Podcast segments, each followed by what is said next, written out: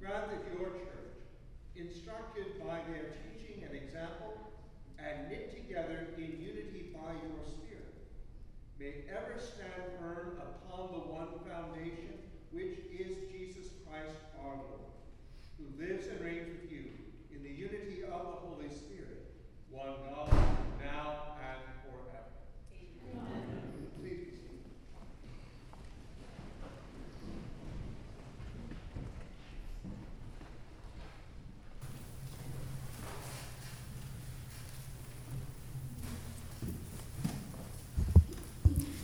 A reading, a reading from the book of Ezekiel. Thus says the Lord God I myself will search for my sheep and will seek them out.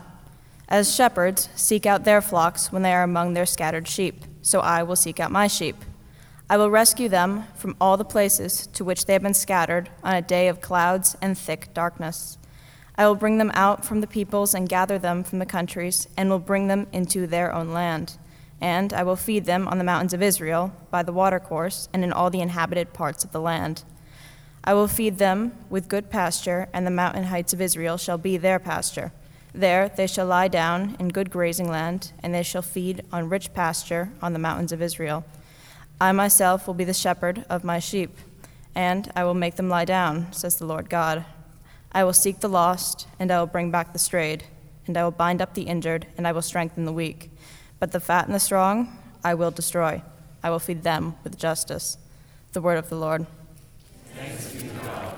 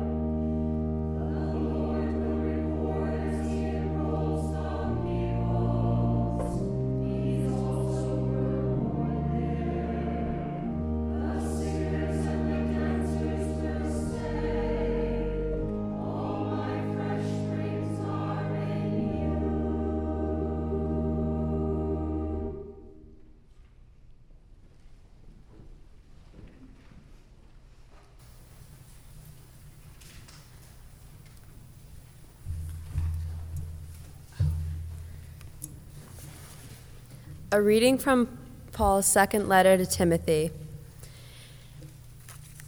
In the presence of God and Jesus Christ, who is the judge of the living and the dead, and in the view of his of appearing in his kingdom, I solemnly urge you proclaim the message, be persistent, whether the time is favorable or unfavorable. Convince, rebuke, encourage, and with the utmost patience in teaching. For the time is coming when people will not put up with the sound doctrine, but have itching ears.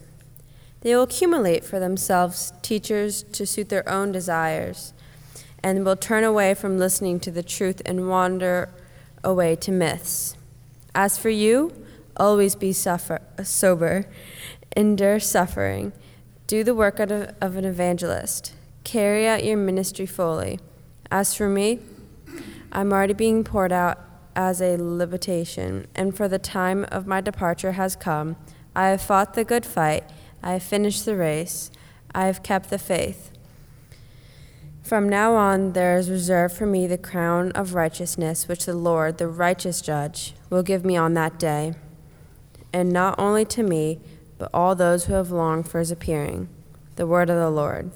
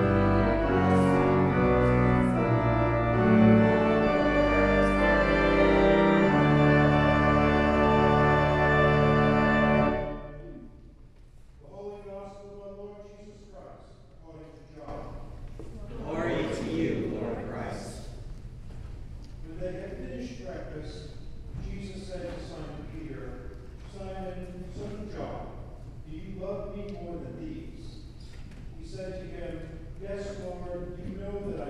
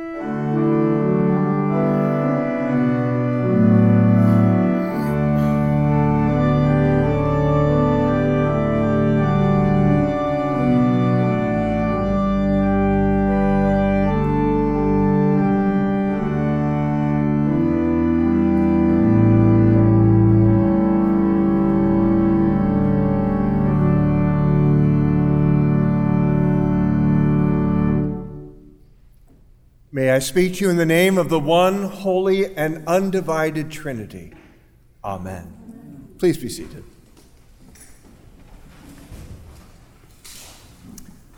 I was in fourth grade when someone introduced me to the books by C.S. Lewis about the imaginary country of Narnia. My life changed in ways that I don't fully understand even today because somebody introduced me to those books. I, I cannot explain to you how mind shattering they were to me in ways that have made me the person I am today.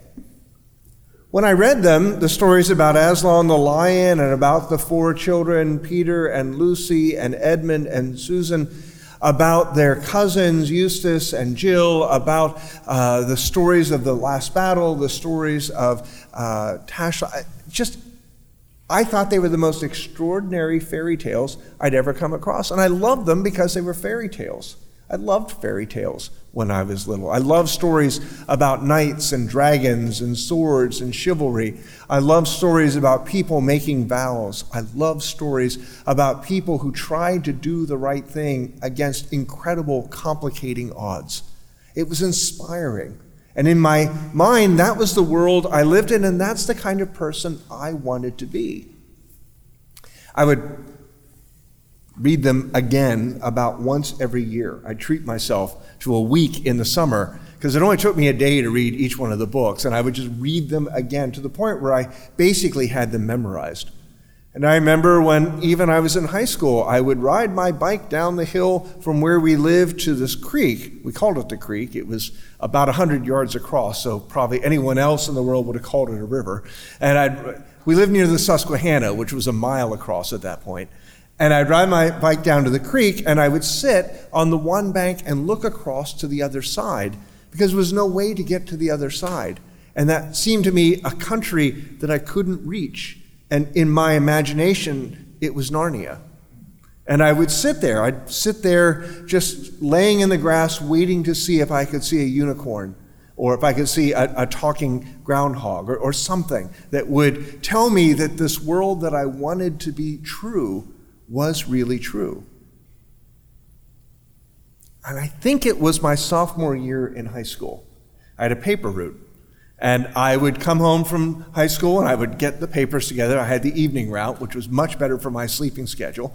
And I would, that was back in the day when you had a morning paper and an evening paper. And I would get the evening paper and I'd put it in my bag and I'd ride down along the river and I would put my uh, newspapers in people's mailboxes. I still, I know exactly where I was. And I was thinking about the Narnia stories. I must have just reread them.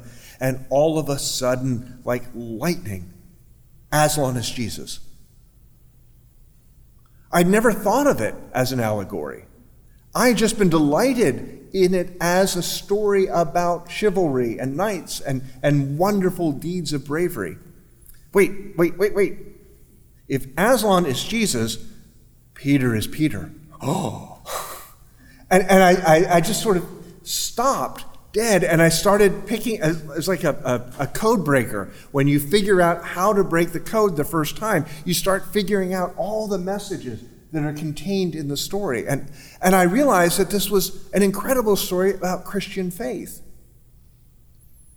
And I didn't tell anybody because it was just so powerful that it seemed like a secret that only I knew. Of course, everybody knew it. And, and it turns out, by the way, that Lewis wrote those books for a niece, I think it's a niece of his, who was being confirmed. He wanted her to have an explanation of the faith that she was going to make promises to keep. And he wrote those books at the same time he was writing his book, Mere Christianity, which is a book that I read later in graduate school when I was realizing that physics was not my vocation. It was just something I happened to be good at. And I was trying to figure out what my vocation really was. And when I read Mere Christianity, it's the same feeling. Oh, that's when he must have been writing about Cair Paravel. And that's when he must have been writing about the horse and his boy.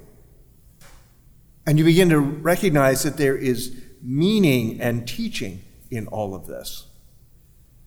Now, the thing is that those kinds of books, those kinds of stories, those kinds of movies, whatever they are for you, are the way we construct our mental map of who we are, right?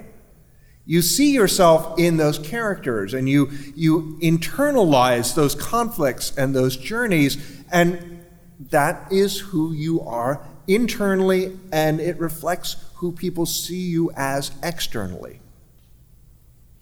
So, I always saw myself as Peter. Because he was the oldest, and I'm the oldest of four. And Peter had four, there were four in his family, two brothers and two sisters. I had three brothers and one sister, but my youngest brother, he was kind of, you know, so we thought of him He's so young, it didn't really count that he wasn't Lucy. He still sort of did the things that she did in the story. And so I saw myself that way. And when Peter kills the wolf in the first book, that's just what I would do. And I would clean my sword just like Peter cleaned his sword. And I would be brave in the face of battle. And I wouldn't turn away, I thought to myself. Ha! Turns out, nah. Many years later, in another one of the startling moments of personal insight. I was in the discernment process to be the Bishop of Pittsburgh. It was the same time that I was in the discernment process to be the Bishop of Rhode Island, and I was trying to decide which process I would go forward with, and, and was struggling my way through it. And I had been a priest in Pittsburgh, and while I had been in Pittsburgh, I had done something that I was very ashamed of. I, I, supported a man who became a bishop who ultimately tried to split the Episcopal Church. And, and I carried a great deal of sort of response, I have self responsibility for that. And I never really forgave myself for it. And I was thinking about all that as we were in that discernment process. And I was thinking about that. I was sitting here trying to decide would I really even want to be a bishop? And all of a sudden, it struck me I'm not Peter at all. I'm Edmund. Remember Edmund? The one who betrays his brothers and sisters? The one who betrays Aslan into the hands of the White Witch and leads to his death? The one who is ashamed and cannot draw close to Aslan after Aslan comes back to life? And the one whom Aslan breathes on and restores I'm not Peter. I'm Edmund. And Edmund is the one who, in later books, is known for his compassion and his wisdom and his ability to see that people are greater than the mistakes they've made in their lives and that they have potential to achieve things that they may not understand that they can. As part of that discernment process, I had dinner uh, with another of the candidates who was in Pittsburgh at the same time I was, and we were talking about what it felt like to be back in Pittsburgh and what it felt like to be part of that discernment process. And I said how complicated my emotions were about all this and how ashamed I was of the way I participated in, in that election. And, and he looked at me, and he's a person I really respected. His might have been the Bishop of Pittsburgh. I mean, that's a big deal. And he looked at me and said, You know, we, any of us would have done exactly the same thing. We all participated in that, and we were all part of that mistake. And it was as if in that moment, I was restored to a relationship with the church that I hadn't realized was harmed. It's a powerful moment, and I've never forgotten it. I don't think of myself as Peter anymore. I think of myself as Edmund, the screw up. Edmund, the screw up who was restored. Edmund, who was wise and kind and compassionate. At least that's my new story of who I am in my mind. And, and I'm sure I'll change it in a couple years. Stick around. I'll be back. I'll preach another sermon. But, but I was thinking about all this as I was hearing the story of Peter in this gospel.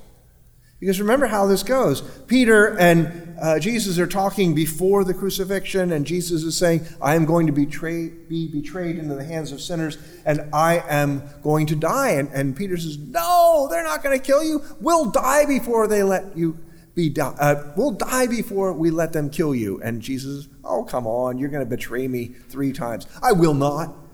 Will too, within 12 hours. No. And then, you know how the story goes, right? He betrays him three times. Cock crows, 12 hours. Boom, done. And Peter runs out weeping because even Peter turns out not to be Peter. Peter turns out to be Edmund too. And the story we have in the gospel this morning is the story of how Jesus restored Peter to fellowship. Feed my sheep, feed my lambs, feed my sheep. And Peter gets angrier and angrier as he's realizing he has to do this, but it's part of what has to happen for him to be part of the community again. And he, in fact, becomes such a powerful part of the community. He writes two of the most profound and deeply theological texts in the New Testament, the first and second letter of Peter.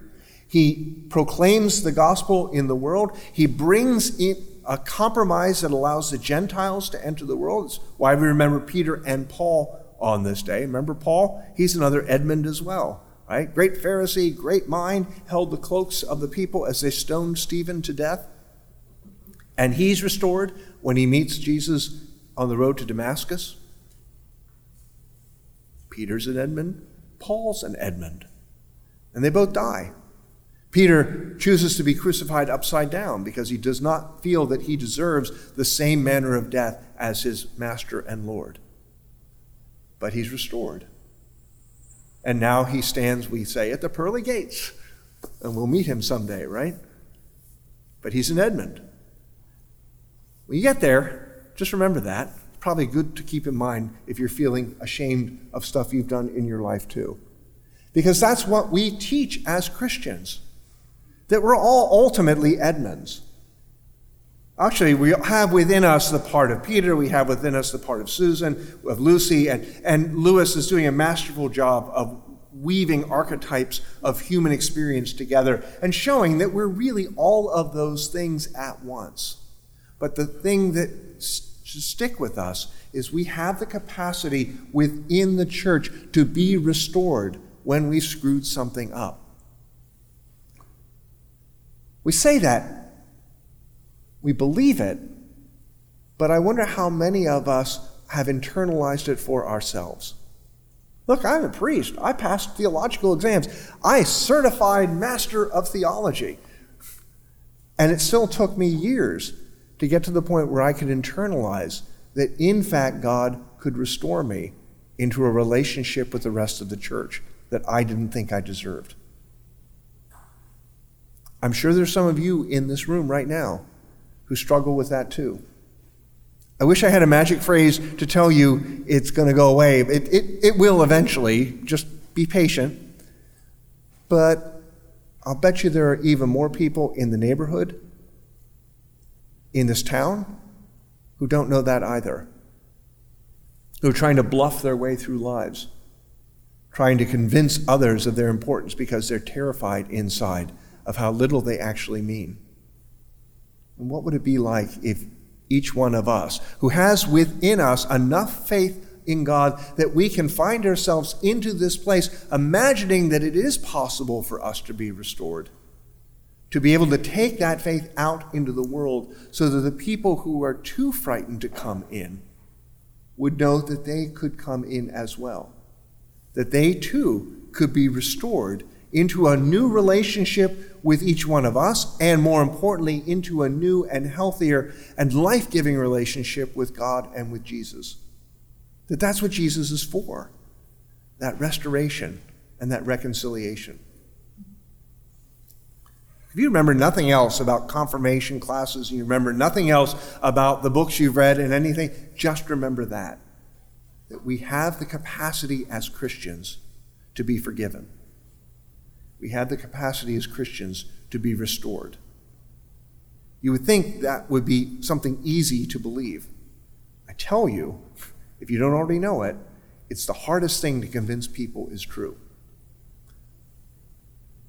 And that's the work that we do as a church convincing people that they are loved and they are forgiven. You are loved and you are forgiven. I say this to you as the Bishop of Rhode Island, a successor of Peter. You are restored. Amen.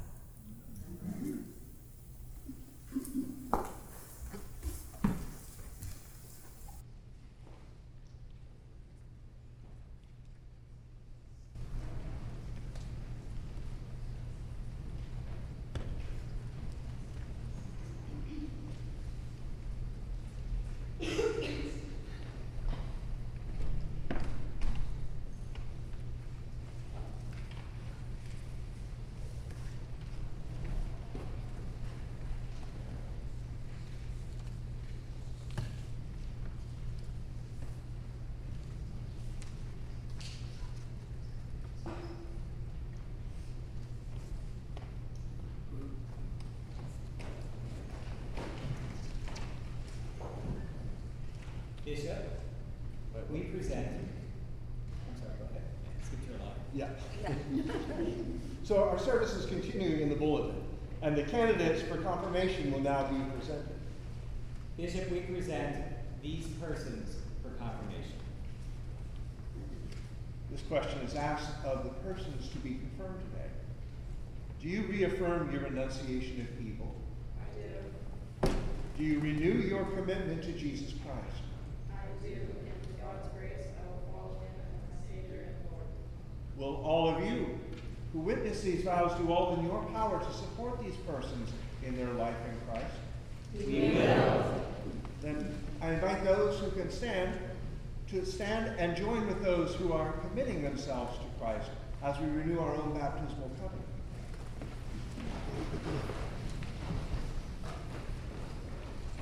Do you believe in God the Father? I believe in God, the Father Almighty, creator of heaven and earth. Do you believe in Jesus Christ, the Son of God? I believe in Jesus Christ, his only Son, our Lord. He was conceived by the power of the Holy Spirit and born of the Virgin Mary. He suffered under Pontius Pilate, was crucified, died, and was buried. He descended to the dead. On the third day he rose again. He ascended into heaven and is seated at the right hand of the Father. He will come again to judge the living and the dead. Do you believe in God the Holy Spirit? I believe in the Holy Spirit, the Holy Catholic Church, the communion of saints, the forgiveness of sins, the resurrection of the body, and the life everlasting. Will you continue in the apostles' teaching and fellowship, in the breaking of the bread, and in the prayers? I will with God's help. Will you persevere in resisting evil? And whenever you fall into sin, repent and return to the Lord? I will. Will you proclaim by word and example the good news of God in Christ? I will with God's help. Will you seek and serve Christ in all persons, loving your neighbor as yourself? I will with God's help. Will you strive for justice and peace among all people, and respect the dignity of every human being? I will with God's help. Let us now pray for those who have renewed their commitment to Christ. Deliver them, O Lord, from the ways of sin and death. Lord, hear our prayer. Open their hearts to your grace and truth. Lord, hear our prayer. Fill them with your holy and life-giving Spirit. Lord, hear our prayer. Keep them in the faith and communion of your holy church. Lord, hear our prayer. Teach them to love others in the power of the Spirit. Lord, hear our prayer. Send them into the world in witness to your love. Lord, hear our prayer. Bring them to the fullness of your peace and glory. Lord, hear our prayer.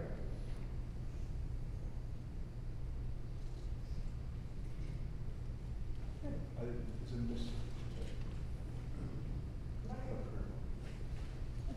It's a really important prayer that I want to make sure I get.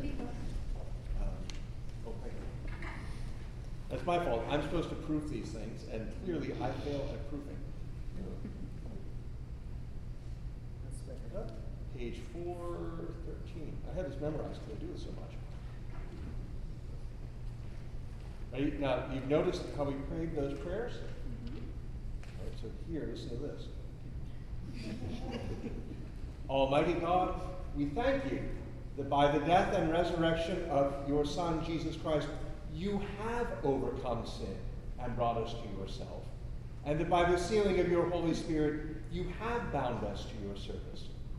Renew in these your servants the covenant you made with them at their baptism.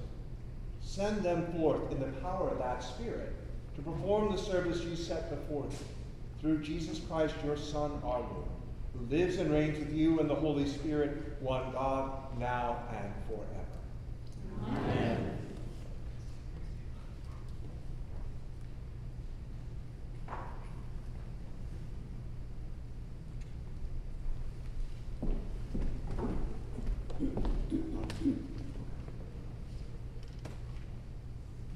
Strengthen, O Lord, your servant Aubrey Ann with your Holy Spirit.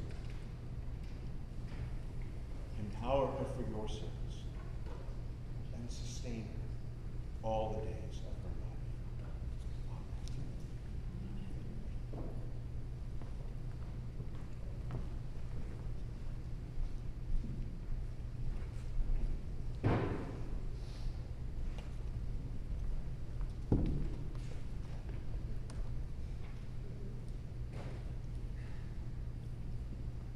Strengthen, O Lord, your servant Catherine DeWitt Garner with your Holy Spirit. Empower her for your service and sustain her all the days of her life.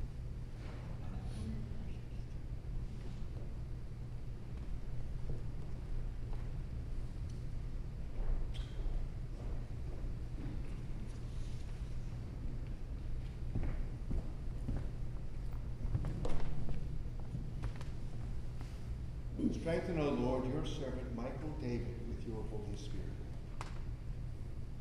Empower him for your service and sustain him all the days of his life.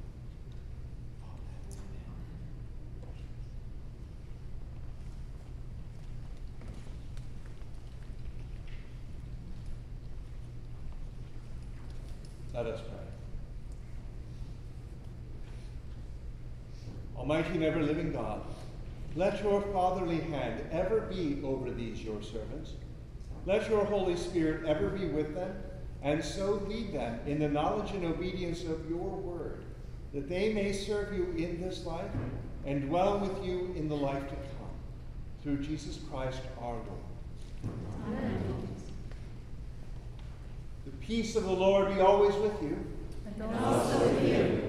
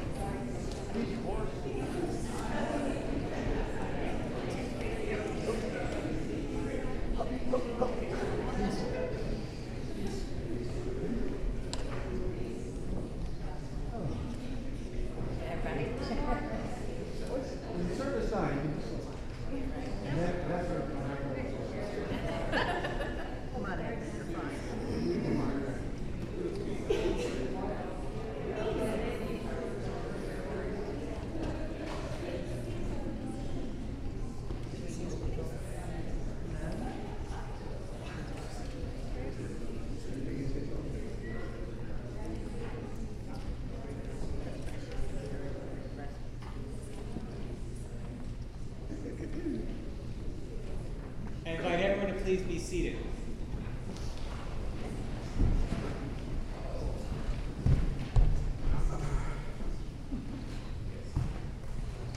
Again, Bishop, welcome to St. Peter. We're glad to have you this morning. And to our deacon this morning, Jim Kilmer, it's nice to have you with us as well. A Couple of announcements. Um, immediately following the service, there is a reception for the confirmand and to greet and meet and speak with the bishop in parish hall. There is lots of food. So I thank everyone who has brought food. Now I'm going to ask everyone to eat that food, including the choir. Uh, so please join us in the parish hall. The vestry, we will meet, um, I've got down about 12 o'clock-ish uh, in the conference room after the uh, time in the parish hall with the bishop, and um, that'll be our time together. Looking ahead in this week's eNet and coming out in hard copy is a um, schedule for the upcoming Brothers Keepers concerts. We've got a wonderful schedule of performers starting in July. They'll be on Wednesday evenings. Tickets will be $25 a piece. There are opportunities for patron and sponsors to help us defray the cost of our performers. The more money we bring in that way, the um, more money the tickets can bring in for the community market. Our goal is 100% of ticket sales to support the community market. Uh, Jody has also brought back the violinist Glenn Basham, who is the concertmaster of the Naples uh, Philharmonic in Naples, Florida. This is a wonderful series of concerts coming up. So please mark your calendar. Tickets are available through Eventbrite. And you can find those links either on the calendar on our website, in the eNet, and also on Facebook. So don't tell me you don't know where to find tickets. They're all over the place. So uh, tickets available through online resources throughout our social media. Our uh, distribution of communion will take place in station. There will be the bishop with the bread distributing in the middle, and then Jim and I on either side with a chalice for intinction. Uh, we're not quite used to having so many, so I think what we're going to begin with is two of us right here at the steps for the choir to receive, and then we'll go down to the crossing for the congregation to receive from there. Does that work, Tony? Sure. Okay. I'll let you guys figure out how to get unwoven in, in that spot. Also, to Tony and to the choir, a huge note of gratitude for coming together these last three weeks and putting together what I say is your first and last performance of the season. a round of applause to everyone for that.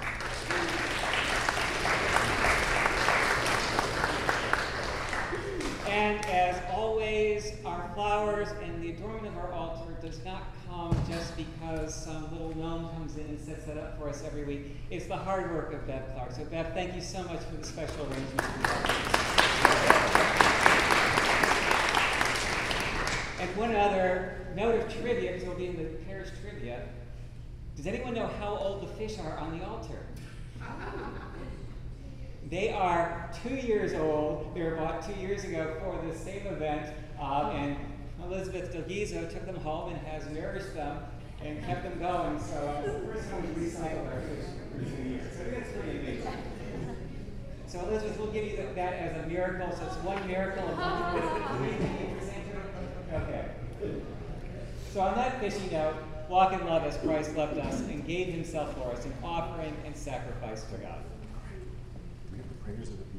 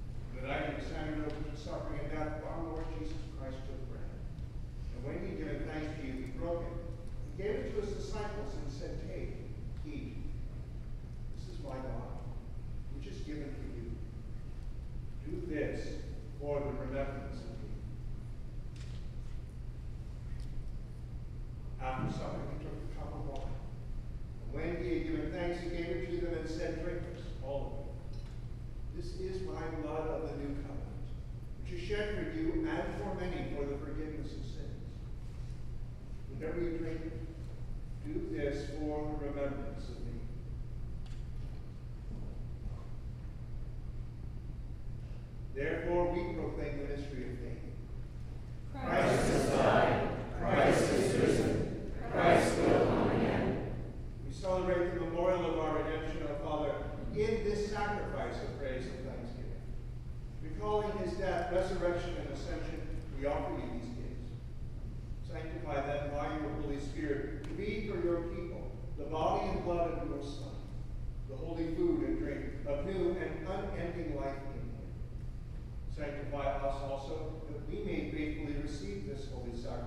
and serve you in unity, constancy, and peace.